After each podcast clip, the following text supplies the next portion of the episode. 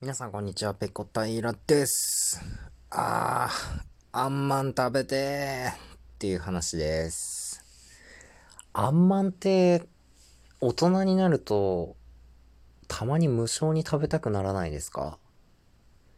子供の時、それも小学生とかそういうちっちゃい時って、こう中華まんの中でもあんまんって外れっていうイメージがすごく強かったたんですよね。あんまんよりも肉まんとかピザまんとかの方が、もう全然好きだったので、学校から帰ってきておやつだよって言って中華まん出されてそれがあんまんだった時に結構がっくりしてたんですよね。でもなんか大人になると、あのあんまんの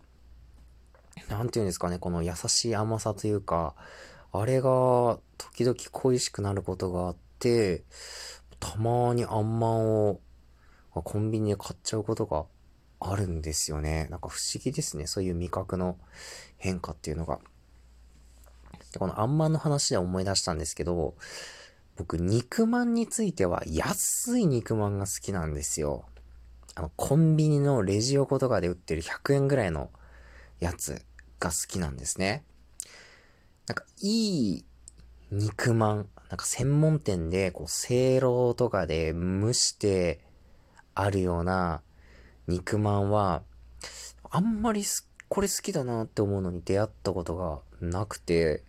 で、多分その理由が、あの、そ、外のまんじゅうの部分が分厚いからなんですよ。あのまんじゅう部分が、まあ、結構しっかりした生地で分厚いから、ガブッと一口いっても、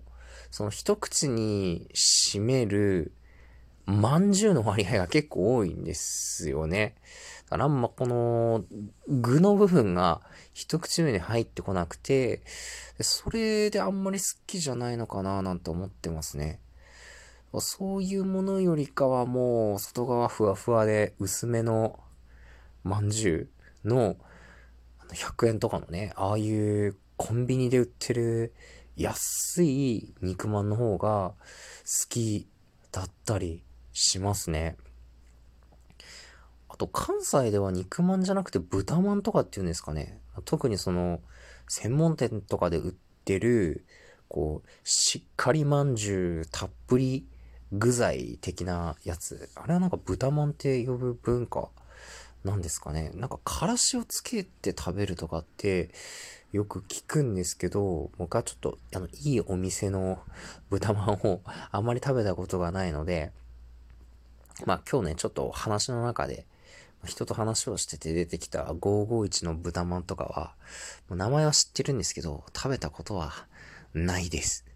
まあ、もしかしたらこのままずっと食べずに、あの、生涯を終える可能性も出てくるかもしれないんですけど、まあ、僕はコンビニの安い肉まんで 十分満足なので、まあ、それはそれでいいかなって思ってます。はい、今日の配信はここまでです。次回やれたらやります。それでは、ペロンペロン。